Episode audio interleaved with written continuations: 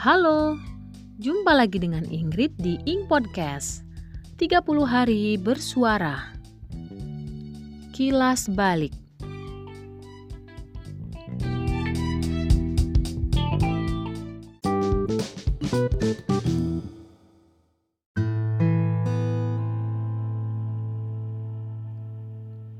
Di penghujung tahun seperti sekarang ini, sering kita mendengar kata kilas balik diucapkan orang. Tidak hanya diucapkan saja, media-media baik itu media elektronik maupun media digital pun banyak menyebutkan tentang kilas balik sebagai informasi publik. Sebenarnya apa sih kilas balik itu? Menurut Kamus Besar Bahasa Indonesia, Arti kilas balik adalah pandangan kembali atas kejadian sebelumnya. Arti lainnya dari kilas balik adalah sorot balik atau bahasa kerennya kaleidoskop. Jika artinya demikian, maka seharusnya setiap kita mempunyai kilas balik kisah hidupnya masing-masing. Aku dengan kisah hidupku sebelumnya, dan kamu dengan kisah hidupmu sebelumnya juga. Terus, kapan kita membuat kisah hidup kita bersama? Agar kita bisa bercerita kilas balik kita sama-sama. Belum apa-apa udah bikin baper anak orang aja. Kembali lagi ke kilas balik. Tidak banyak tahun yang begitu terikat dengan satu peristiwa. Namun 2020 adalah salah satunya. Seluruh dunia identik dengan pandemi COVID-19 hampir seluruh dunia menjadikan isu pandemi COVID-19 ini menjadi perbincangan hangat warganya. Bahkan, ada yang sampai menjadi polemik mulai dari tingkat pejabat hingga obrolan orang-orang di warung kopi. Hmm, 2020 memang unik. Dari angkanya sendiri sebenarnya sudah unik, ya nggak sih? Tapi anehnya, Kenapa pandemi COVID ini dinamai dengan COVID-19 ya?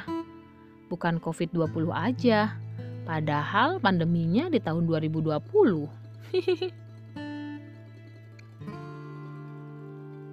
oh ya, kalau kalian gak keberatan, aku mau merangkumkan kembali kilas balik momen-momen yang ada hubungannya dengan COVID-19 khususnya di Indonesia. Boleh? Oke lah kalau memang boleh, aku akan mulai untuk merangkumkannya buat kamu. Iya, kamu. Berikut kilas balik atau kleidoskop kasus COVID-19 dari tercatatnya virus corona jenis baru tersebut pada 2 Maret 2020 lalu sampai sekarang. Awal kasus pada 2 Maret 2020 Presiden Joko Widodo umumkan dua kasus positif COVID-19.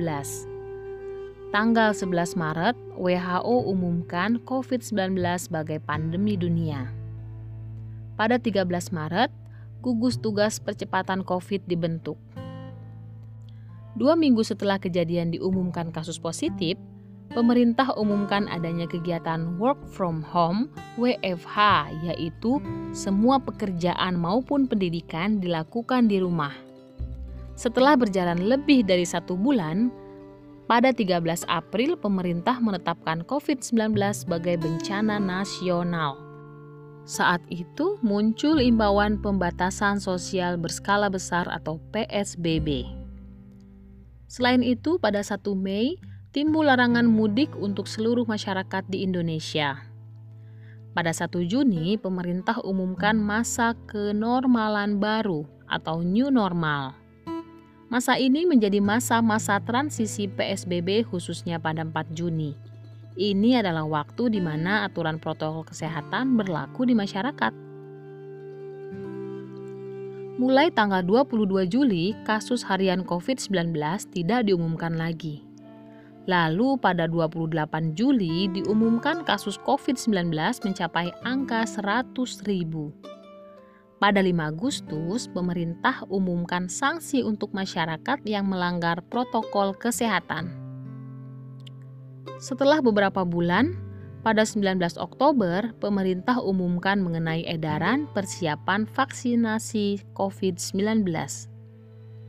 pada 23 November, pemerintah menyatakan kasus positif COVID-19 di Indonesia tembus hingga 500 ribu. Pada 4 Desember, pemerintah daerah Provinsi DKI Jakarta menyatakan kasus tertinggi harian COVID-19, yaitu sebanyak 1.032 kasus. Hingga saat ini, kasus COVID-19 terus mengalami peningkatan. Masyarakat tetap diminta untuk patuhi protokol kesehatan yang berlaku sambil menunggu proses uji coba vaksin selesai sebelum didistribusikan. Hmm, sampai detik ini kita belum tahu pasti kapan pandemi ini akan berakhir ya. Soalnya kalau ditinjau dari namanya, harusnya COVID-19 ini ada di tahun 2019 aja. Oke lah, dispensasi satu tahun cukup dong. Masa iya nanti di akhir tahun 2021 kita masih bicarain tentang kilas balik COVID lagi?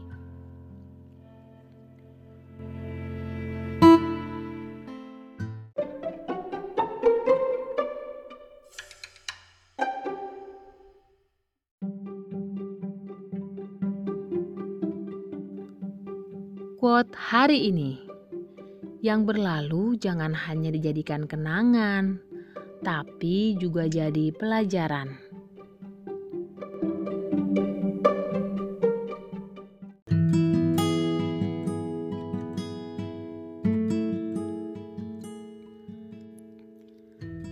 Kalau kamu tanyakan kilas balik dalam kehidupanku di tahun 2020 ini, pasti kamu akan kaget dan capek menghitungnya.